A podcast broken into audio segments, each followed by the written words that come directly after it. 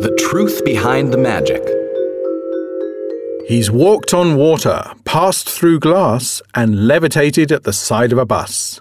Dynamo is one of England's most famous magicians. He's achieved a huge following from his incredible stunts. But how does he do them? The river. On the 25th of June 2011, Dynamo was filmed walking on the River Thames. The stunt was designed to generate publicity for his latest show.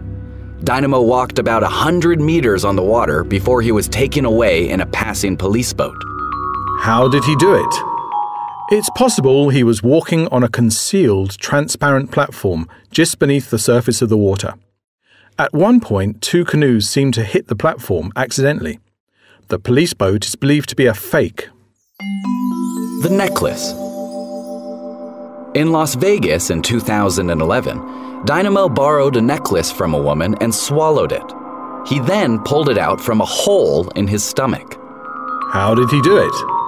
It's been suggested that he had a fake torso, so instead of actually swallowing the necklace, he simply slipped it underneath the prosthetic stomach and then pulled it out again.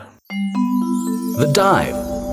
In 2012, Dynamo walked down the LA Times headquarters in Los Angeles, stopping in a horizontal position just above the ground. How did he do it? The trick happened at night, where it would have been harder to spot a wire or harness. There were floodlights on the ground which shone onto Dynamo, but which created shadows behind him, where a climbing rope or support harness could easily have been hidden. The glass window.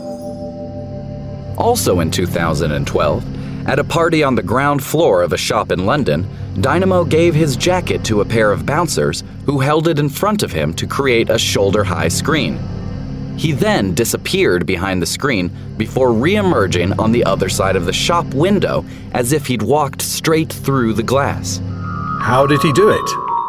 It's most likely that the solid window had a secret hatch at the bottom, which Dynamo could have opened while he was covered.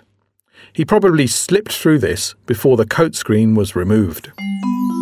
The bus. On the 23rd of June 2013, Dynamo could be seen levitating at the side of a double decker bus as part of a promotion for Pepsi Max. It appeared that he was just resting his arm on top of a double decker bus and floating as it drove around London. How did he do it? Throughout the stunt, Dynamo's right arm, the one touching the bus, remains at a perfect right angle to his body. Some have speculated that his real right arm is tucked beneath his clothes, while a prosthetic limb is bolted to the bus. This fake arm also conceals a metal rod which holds him up.